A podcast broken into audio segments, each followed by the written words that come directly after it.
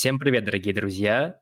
В эфире очередной выпуск Optimax Prime, и сегодня для вас его ведут Дмитрий Николаев, Михаил Николаевский и Михаил Барков. Сегодня тема нашего выпуска будет э, собеседование глазами HR и собеседование глазами разработчика.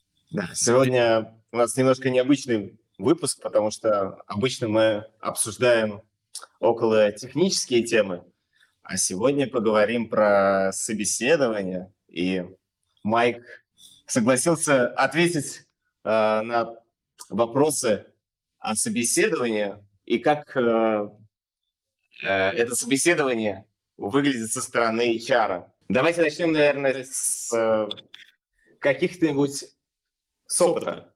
Дим, сколько, сколько у тебя собеседований в опыте?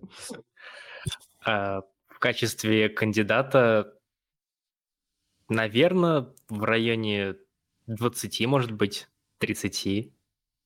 Ого. Ну, за, за, все, за все время. Ого.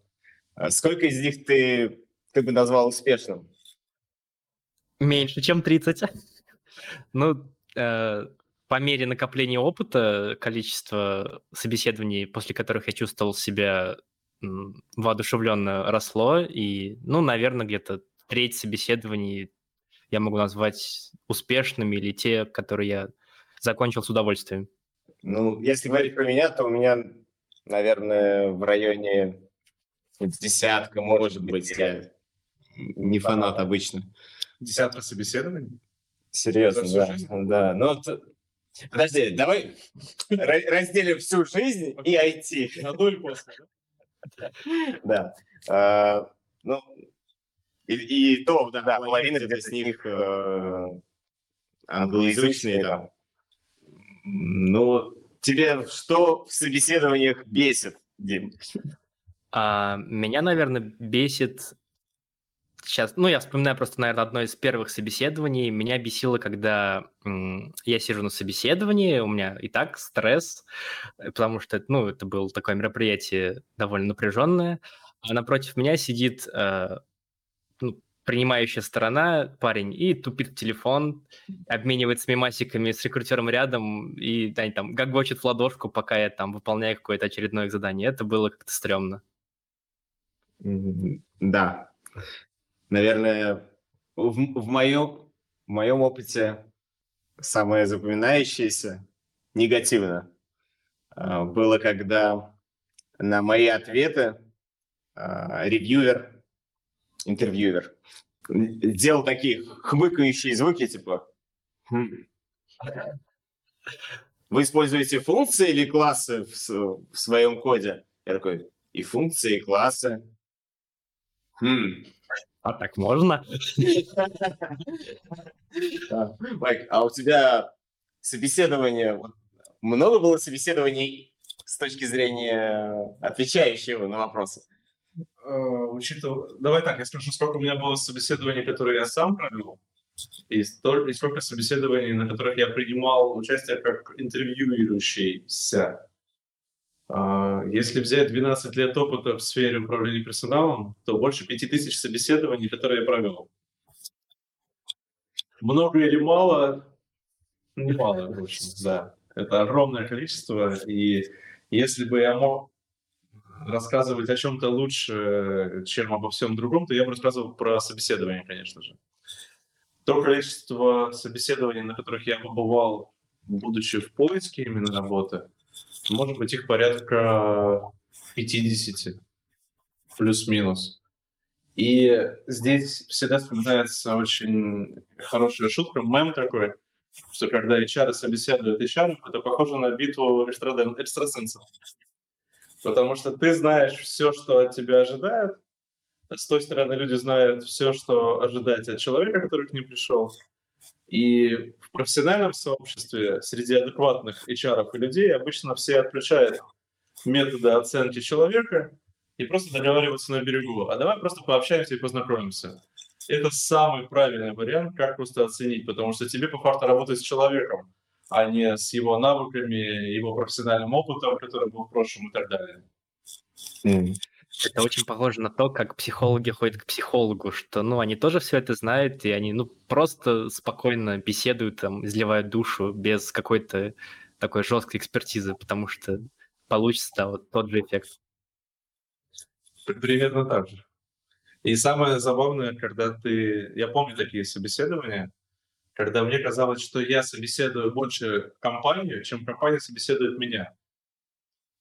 Конечно же, такие в таких случаях ты просто не рассматриваешь эту компанию для себя как э, точку роста. Ты рассматриваешь такую компанию как, наоборот, э, какой-то back, потому что ты уже видишь со входа, а что они тебе могут дать. И как вообще, в принципе, я с этими людьми смогу в перспективе работать, если я знаю больше, чем они, а они этого не понимают. Но ведь это, кстати, а, популярный совет, а, который часто можно встретить в интернете что ну, покажите заинтересованность в компании, задавайте вопросы. Да, тут главное не переборчить, потому что я с точки зрения интервьюирующего помню, когда человек залетал и с порога начинал просто сыпать э, вопросами, э, и ты просто слово вставить не успеваешь, типа, подожди, подожди. Он как бы про опыт рассказывает, тут же вопросы задает. Но... Встречаются два приятеля, какой формат общения у них? Одинаковый. Один слушает другого, спрашивает, задает вопросы, другой слушает другого, спрашивает, задает вопросы. Они не пытаются друг друга перекричать, перебить, ну, потому что, очевидно, один просто встанет и уйдет, если ему будет некомфортно общаться с другим. То же самое происходит на собеседованиях. И тот, который влетел и начинает задавать вопросы, сыпать тебя, может быть, он хочет проверить твою стрессоустойчивость. Может быть. Может, для них это важно. Но вопрос, на какую позицию ты идешь, и зачем эта стрессоустойчивость нужна, и нет ли тут подводных камней. Поэтому идеальное собеседование со стороны HR, оно должно быть паритетным, оно должно быть на равных. И если человек быстро задает вопросы, попробуй подстроиться под него. Попробуй также начать ему, ему задавать вопросы, ему или ей, э, в сторону компании. Если ты увидишь какой-то мисс-матч, несоответствие, то тогда ты должен сразу же для себя понять, а если ты с этим человеком не можешь продолжить комфортное общение, то что будет дальше? Ну и так далее. Ну, кстати, про сыпать вопросы у меня была обратная ситуация. А, рекрутер так активно расписывал свою компанию, что вот я между вдохами только успевал что-то спросить, и когда она говорила, «Э, хочешь ли что-то спросить, а кстати, и, ну, в общем, там из 30 э, минут какого-то собеса, минут 20 я слушал, ну, ее вступление, а потом уже задал свои вопросы. Тоже не очень понравилось. Но выступление-то хорошее было, хоть с ее стороны. Ну, а он не слушал, потому что он в это время пытался сосредоточиться и ставить туда вопросы. Да, видимо. Я, я подбирал бит просто под этот фристайл. И включить микрофон, да, пытался незаметно. Да. В общем, скажу так, а, собеседование – это не показательное выступление. Ты не приходишь туда, чтобы показать весь свой опыт, а в ответ ничего не получить. Если ты с первой точки входа в компанию ничего не получаешь взамен, скорее всего, вероятнее всего, 99% э, уверенности могу дать со своей стороны, что оно также будет и дальше. Знаете, есть такая фраза «посмотри на HR или на людей, которые работают в сфере управления персоналом в компании, и можно сразу сказать, какие люди в ней работают. Поэтому если человек со стороны HR, представляющий, вызывает у тебя сомнения, перебивает тебя или не дает вообще, в принципе, показать себя с лучшей стороны, возможно, компания тебе не будет давать показать себя с лучшей стороны, потому что компания принимает человека, находящегося на передовой, именно таким, какой он есть. Понимаете логику? Вот знаешь, среди разработчиков очень а, часто встречается такое мнение, типа, «А, нафиг мне ваш HR, дайте мне тем лида, я быстро типа с ним перетру, и типа за тему. А то HR вообще ни черта не понимают. Э, приходилось сталкиваться с таким вот предвзятым отношением к HR, и что Зачем он вообще нужен-то, HR, в этом процессе? Скажу так, самое смешное, что сами HR испортили свое амплуа для кандидатов, для сотрудников, для соискателей. Они себя, как правило, позиционируют э, мальчиками или девочками на побегушках, которые ни за что не отвечают. Которые являются лишь прослойкой, действительно, Миш, ты правильно отметил, между кандидатом и вот тем реальным тем лидом, нанимающим менеджером, который скажет тебе да или нет. Есть э, несколько советов к HR вообще в принципе, они себя позиционируют очень некорректно.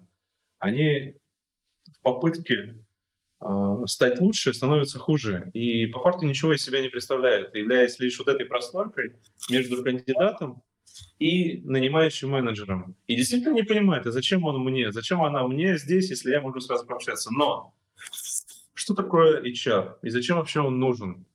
Именно HR может расположить человека и раскрыть его необходимые качества, которые не, не каждый нанимающий менеджер сможет распознать.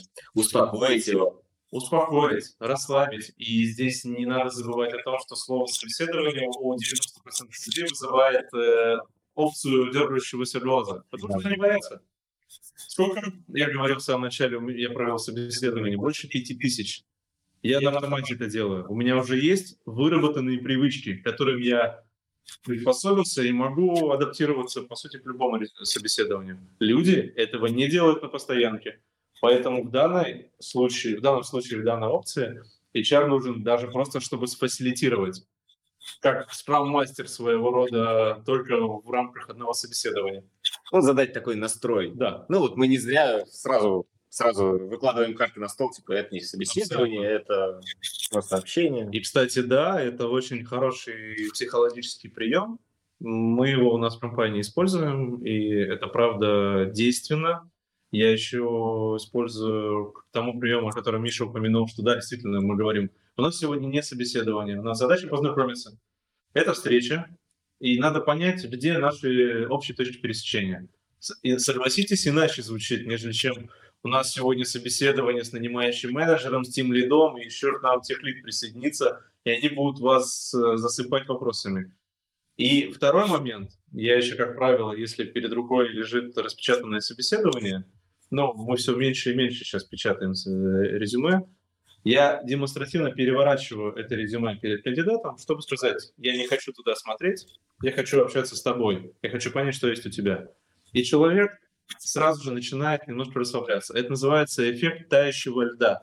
То есть нужно растопить лед в начале собеседования, встречи, для того, чтобы человек смог максимум себя показать. А в конце ты переворачиваешь лист обратно и говоришь, а вот тут такая была странная фраза. А вот это уже другой вопрос. Для этого HR тоже нужен, чтобы отслеживать, что было сказано, как это было сказано и как это вообще, в принципе, соответствует тому заявленному профилю человека, который вначале пришел или с которым HR вначале общался. Конечно. Не нанимающий менеджер или техлит должен это делать. Это не его функция. И да, ценен тот тимлит или тех менеджер, который умеет это делать, но без HR это может просто обернуться против компании. А здесь уже мы не будем забывать HR-бренд и все вытекающие из этого последствия. Мы можем доиграться таким образом, что люди просто перестанут ходить в компанию, просто потому что неграмотный HR стоит э, в главе процесса на, найма персонала. Ну, то есть я правильно понимаю, что HR это, можно сказать, психолог, который вот должен как минимум заранее увидеть кандидата и во время собеседования подмечать какие-то его особенности и направлять беседу, возможно, немножко осаживать своих коллег, если они слишком разогнались. То есть Либо, такой... наоборот, подталкивать и задавать необходимые вопросы, чтобы прибавить темпа. И, кстати, Дим, ты вот упомянул слово «психолог». Оно также размыто и испорчено, значение этого слова, как и значение HR. Что многие представляют себе психологов как э, людей, лечащих души, какие-то детские травмы или еще хуже, полные раз... людей, полностью разочаровавшихся в себе. Нет. Психологи — это лишь люди, которые знают эмоциональный подтекст другого человека. Это очень хорошие эмпаты, которые умеют распознать в другом человеке то, чего не могут распознать другие. Также и HR, да, он может распознать в момент собеседования те вещи, даже если он не принимает участие в беседе, он просто смотрит со стороны. Он не задает технические вопросы, хотя он должен по-хорошему разбираться и понимать, о чем идет речь. Но это другой вопрос. Видит эмоциональный подтекст кандидата и может в нужный момент просто либо помочь, либо да, скорректировать поведение. Я вообще, в принципе, любой HR обычно занимается тем, что он типизирует людей. Это правда, это часть профессии, часть работы, хотя любой HR будет отрицать, что он это делает. Как любой менеджер. Как любой менеджер.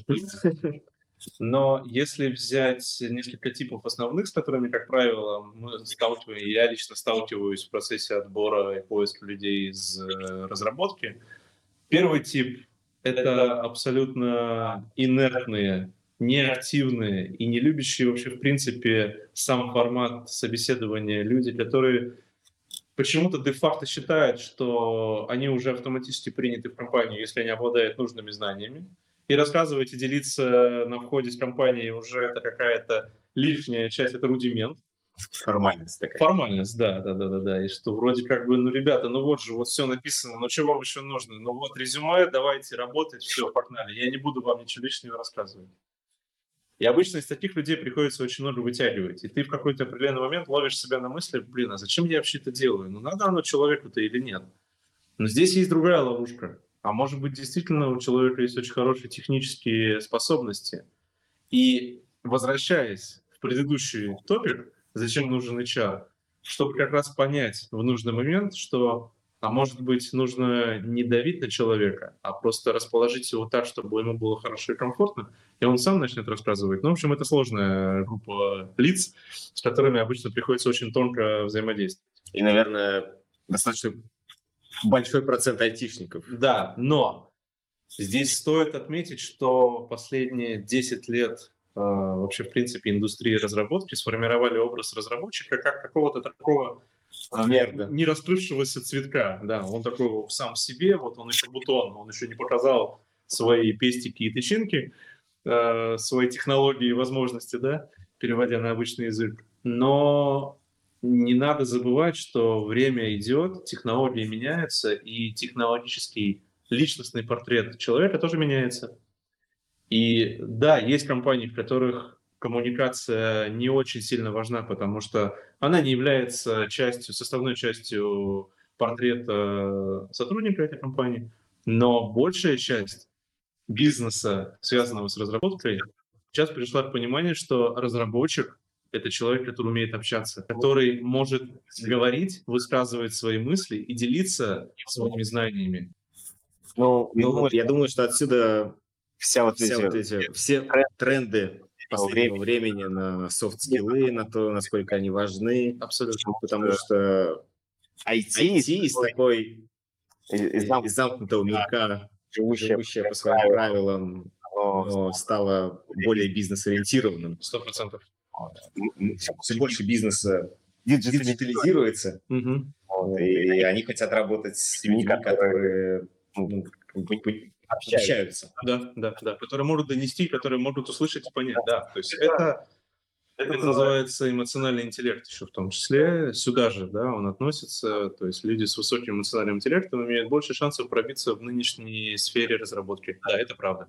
Поэтому давайте на время оставим тех, кто пока еще не созрел эмоционально для того, чтобы делиться своими, своими знаниями или опытом даже на этапе собеседования, перейдем ко второму типу.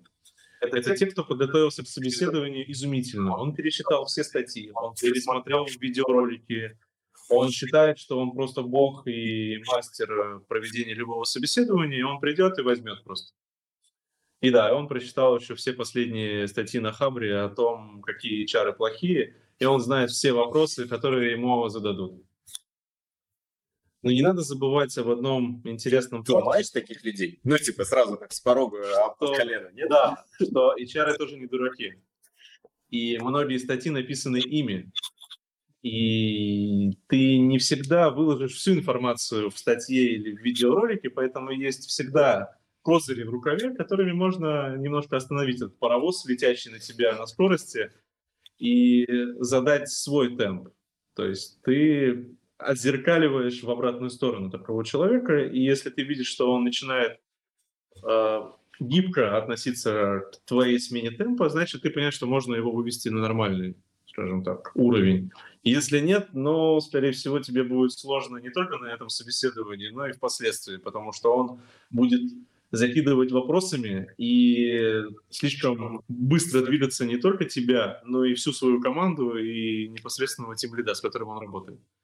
Ох, я помню такой останавливающий вопрос. Э, это, это не был, это не было реакции на то, что я как-то активно э, что там вел дискуссию или что-то такое. Это был уже финальный э, этап собеседования э, с как раз с HR бренд, э, господи, как это? Вот. Ну, там классическое, в общем, mm-hmm. по, ста, по ста, значит, а, собеседование. И вдруг внезапно такая, а вот у вас за с, это, спиной стеллаж, mm-hmm. а, какая книжка у вас там любимая? Такой, что там, что там вообще стоит на этом стеллаже? Да, да, да, да. Я вообще хоть что-нибудь оттуда читал, типа, вот. Э, в чем суть вопроса? Нет, ну, понятно, что э, увидеть, э, насколько быстро ты реагируешь в стрессовой ситуации, скорее всего. Вот, ну, может, еще какие-то вещи? Если человек, а, точнее, любой человек, который готовится к чему-то, имеет определенный шаблон. И шаблонное мышление э, относительно ситуации, относительно собеседования, относительно вопроса, оно держит тебя всегда в рамках только этого шаблона. И по, по факту вопросы, э, вытаскивающие тебя из этого шаблона, могут вытащить из тебя твою реакцию, потому что ты не можешь подготовиться ко всему. Эта техника достаточно редко используется с умом, потому что вопросы могут быть очень неуместными и очень глупыми. А здесь мы возвращаемся в самое начало нашего диалога. Зачем вообще нужны HR? Для того, чтобы поддерживать бренд компании и тех менеджеров и нанимающих менеджеров на том уровне, чтобы люди хотели продолжать приходить на собеседование. Потому что, потому что несколько таких косяков могут отбить желание очень большого количества людей прийти даже просто на встречу с компанией и познакомиться. Да, это то, что рушится достаточно быстро. И очень сложно восстанавливается, как правило. Уж поверьте. А у тебя что-нибудь такое было, Дим? Вот какие-нибудь неожиданные вопросы или что-нибудь? Um, Необычные из... случаи, случаи на собеседовании. Из неожиданных вопросов, не знаю, наверное, что-нибудь типа, есть ли у вас дети, чтобы прорекламировать, какие клевые у них в городе садики рядом с офисом? А мне было, ну, там, до детей еще было далеко. Вау, это самый неожиданный вопрос. Даже я таких не слышал никогда. Хорошо. Майк, можешь сказать топ-5 советов, как пройти собеседование и, наверное, топ-5 советов, как его точно завалить? Совет номер Совет один. Номер... Просто вспомните, кто вы есть. есть. Кем вы были, где вы сейчас и чего вы хотите. Совет номер два. Не забывайте, что улыбка и хорошее настроение, оно, как бы банально ни звучало, но оно располагает к вам человека. Если вы гнусно и специально, заранее договорившись с самим собой, не улыбаетесь, то рассчитывать на улыбку со стороны человека, сидящего напротив вас, или людей, сидящих напротив вас, ну, как минимум, не совсем логично. Поэтому просто будьте на позитиве. Вы пришли познакомиться. Это не экзамен в ГИБДД, где вас завалят на площадке, скорее всего. И это не контрольный экзамен по сдаче ЕГЭ вы пришли в эту компанию, чтобы пообщаться и понять, есть ли что-то у них, что вам понравится. Это совет номер два. Совет номер три. Вспомните ваши косяки на предыдущих собеседованиях и просто попытайтесь их не допустить заново. Я думаю, что каждый понимает, о чем идет речь и о каких э, косяках вы сможете вспомнить, придя в новую компанию. Четвертое. Почитайте, посмотрите и изучите вообще, куда вы идете. Понятно, что классный HR или классный руководитель команды вам расскажет все про компанию, покажет и прочее. Но если вы пришли с нулем, будьте готовы к тому, что вы с нулем и уйдете, потому что вы покажете себя как человека не совсем скрупулезно подготовившегося, либо относящегося к моменту встречи с компанией. Ведь компания подготовилась и прочитала как минимум ваше резюме и обратную связь о вас. И последнее, почитайте отзывы, почитайте, посмотрите, что вообще в принципе пишут люди, и подготовьте свой список вопросов, которые вам интересно узнать о компании. Это очень сильно упростит вашу жизнь. Это очень, это сильно... очень сильно упростит жизнь человека, которого, который вас собеседует, потому что он будет заранее, он увидит, во-первых, что вы знаете, что задавать, и вы сможете дать правильные вопросы, ответы на правильные вопросы э, в нужный момент. Это, в общем, чтобы подготовиться. Чего не стоит делать? Во-первых, не приходить на встречу.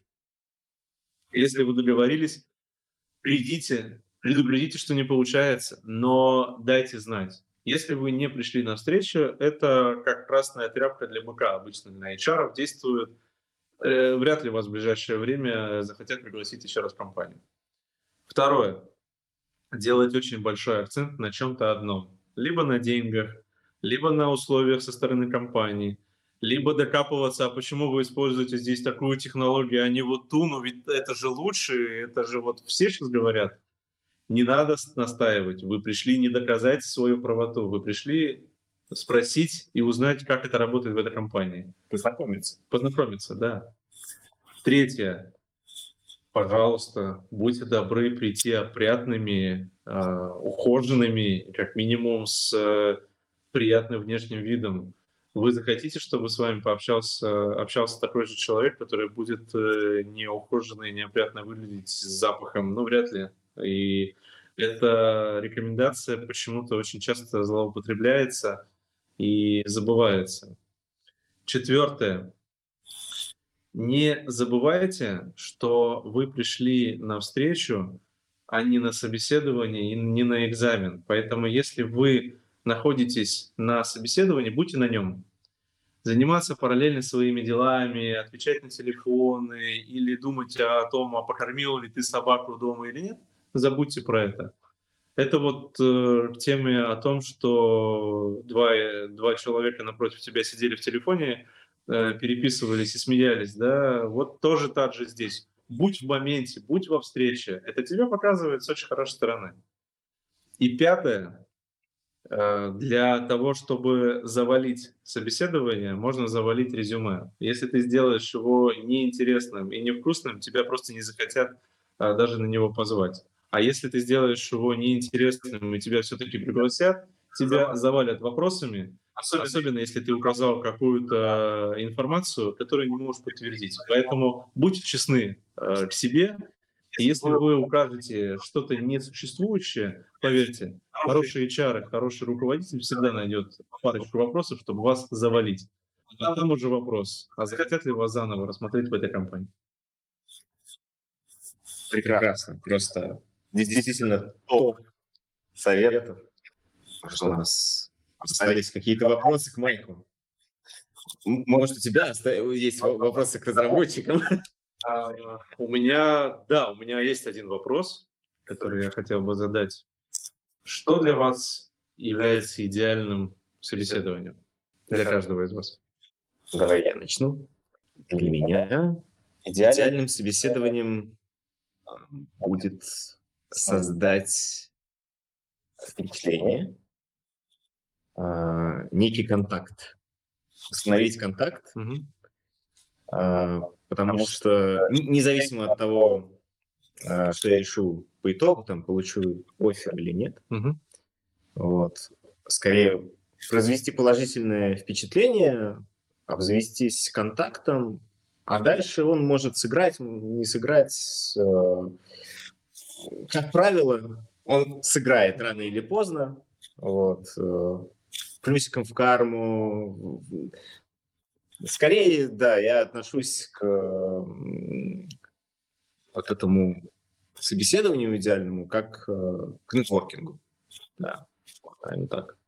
Ты относишься к собеседованию как большинство HR, которые действительно знают, как это делать. Потому что если ты когда ты работаешь в управлении персоналом и хороший рекрутер э, или рекрутер, как кому больше нравится, всегда приходит на любую встречу для того, чтобы расширить круг своих контактов. Всегда.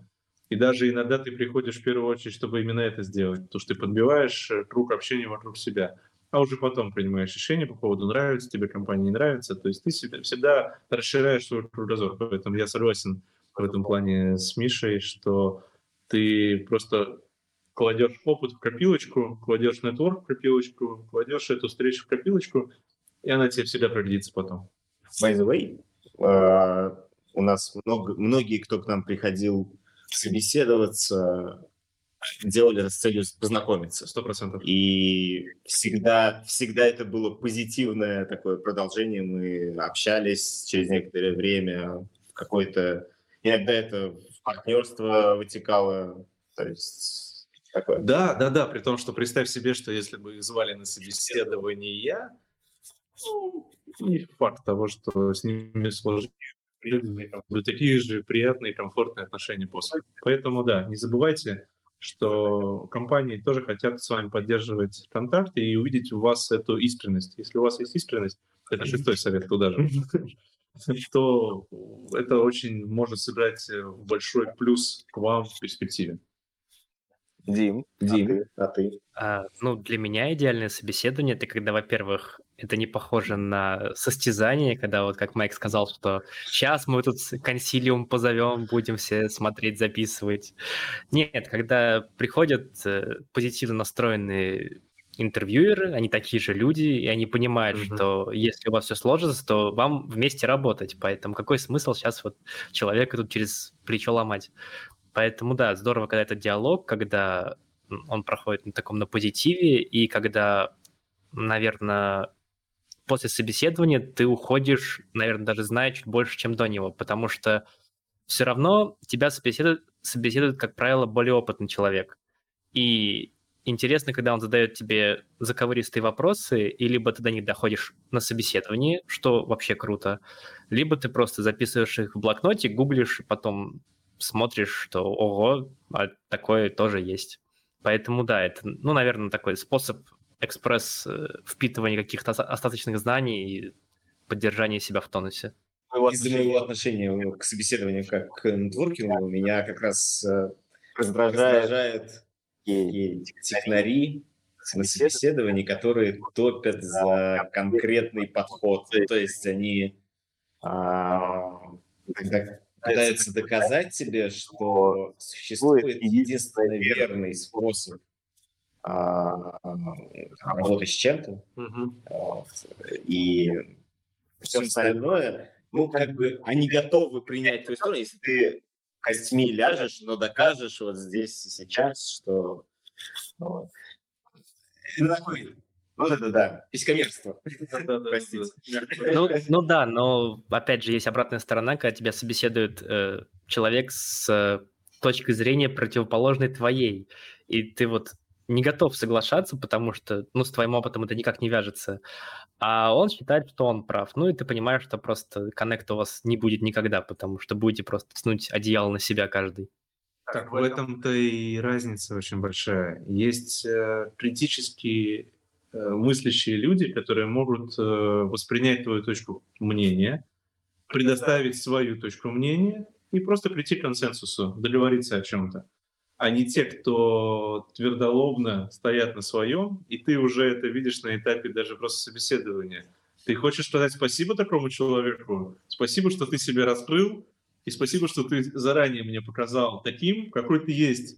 Потому что многие относятся, особенно HR, верят, что собеседование — это стопроцентная э, удача в понимании, что ты, что себе представляешь, что себя представляет человек, сидящий перед тобой, но это лишь 50%, а иногда даже и меньше. И поэтому спасибо тем людям, которые вот так себя показывают сразу же. Но надо есть, есть еще один момент, который бы хотел сказать. Миш, ты нетворкер. У тебя это хорошо получается, и ты это умеешь делать. Но есть ребята, которым не очень комфортно, которые не приходят за нетворком, они приходят чисто за техническим бэкграундом, опытом и так далее. И это не значит, что ты плохой или ты неправильно проводишь собеседование, встречи. Или этот человек плохой, или он неправильно проводит э, встречи со своей стороны. Просто вы в этой точке и в этом времени не подходите немножко друг к другу в плане формата соприкосновения. И, может быть, ему нужно не с тобой пообщаться, а с кем-то другим, чтобы раскрыть свои реальные знания или навыки. А может быть, он не подходит в нашу компанию, потому что мы на текущий момент ищем ребят, обладающими тоже такими же немножко нетворкерскими навыками, которые помогают командам друг с другом работать воедино, даже если они находятся разрозненно на удаленке и так далее. Да, это, это просто те качества, которые компания видит в людях. Вот и все. А ты, как человек, представляющий эту компанию и находящийся на том уровне, где определяется как раз формат этого человека, просто делаешь это так, как тебе это видно. Ну да, я как бы за техническую часть, и, наверное, поэтому я между экзаменом на собеседование, там, штудирование определенного там, количества вопросов, угу. э, выберу скорее дать как-то Тестовое, задание. Тестовое задание вылетело из головы. Просто обычно не Миша дает, а я отправляю кандидатам, поэтому он забыл, как называется. Да, да, да. Потому что, окей, я готов обсуждать уже конкретно в спокойной обстановке. Человек вдумчиво сел, а, собрался с мыслями, написал что-то. И вот это можно обсудить. Так, как если бы он уже работал бы у нас и мог бы вдумчиво, спокойно сесть и сделать какую-то часть проекта. Да, да, да, да, да. Ну, то есть это максимально близко к тому, где он покажет, окажется. То есть, когда он сделает задачу и получит код-ревью. Вот, в принципе, это очень близко к этому. Можно ли сделать предположение, что собеседование, или как мы это называем, встречей, она нужна для того, чтобы познакомиться и узнать человека лично, на, в первую очередь? Я думаю, да, но в том числе и ознакомиться с его рефлексией, его опыта. Потому что эм, он может описать свой опыт в резюме, угу. списав его с трудовой книжки или выгрузив из электронной. Тут уже... Или из подсказок в интернете. Да-да-да. А, но этот опыт ничего не значит, если он не рефлексирован. Если он не может рассказать, пересказать, а, какие задачи он решал, почему он почему это были, важные, это были важные задачи для бизнеса, например, то это выглядит, это выглядит э, как будто бы он делал механическую, механическую работу, работу. то есть стоял у станка. И непонятно, непонятно вынес ли он какие-то уроки из этого. Э, в общем, да, для меня важна, важна рефлексия опыта. Вот. И ее как раз можно получить на вот э, простой беседе. Да? Потому что большинство людей на условных айтишных э, конференциях, они делают то же самое. Они в куларах э, общаются, типа, вот у меня там проект, там, ну и в, в рамках э, я, я даже не знаю, возможно, они иногда выходят из, из Индии, потому что, типа, кто там разберет. А кто проверит. Да-да-да, кто проверит. Вот. Но по факту они реально делятся опытом, и потом, скорее всего, сдают И вот, кстати, ты хороший пример привел, что люди в кулуарах действительно делятся опытом, общаются, они расслабленные, они понимают, что никто в этот момент не даст ему оценку, а мы все боимся с детства, что нам сейчас дадут оценку, что нам скажут, нет, ты плохо все сделал, нет, сейчас тебе вот еще пальчиком подразят, и все почему-то поэтому боятся, что им сейчас дадут субъективную оценку, которая не совпадет с их личным мнением. Так вот, представь себе, что ты не на собеседовании, а как раз в этом кулуаре находишься и просто общаешься. Классный пример. Да, уже, уже седьмой совет. Зашелся. Я могу, я могу еще очень много советов давать, но самый главный совет, с которого я начал, чтобы человек разобрался сам в себе, прежде чем идти на встречу с компанией, а не делать так, чтобы компания пыталась разобраться в нем, потому что это может закончиться очень печально для любого кандидата. Потому что там дальше как с HR повезет. Абсолютно. Ну и каждый будет искать то, что умеет, а не то, что ему дают. А если ничего не, не дать, то могут наковырять что-либо.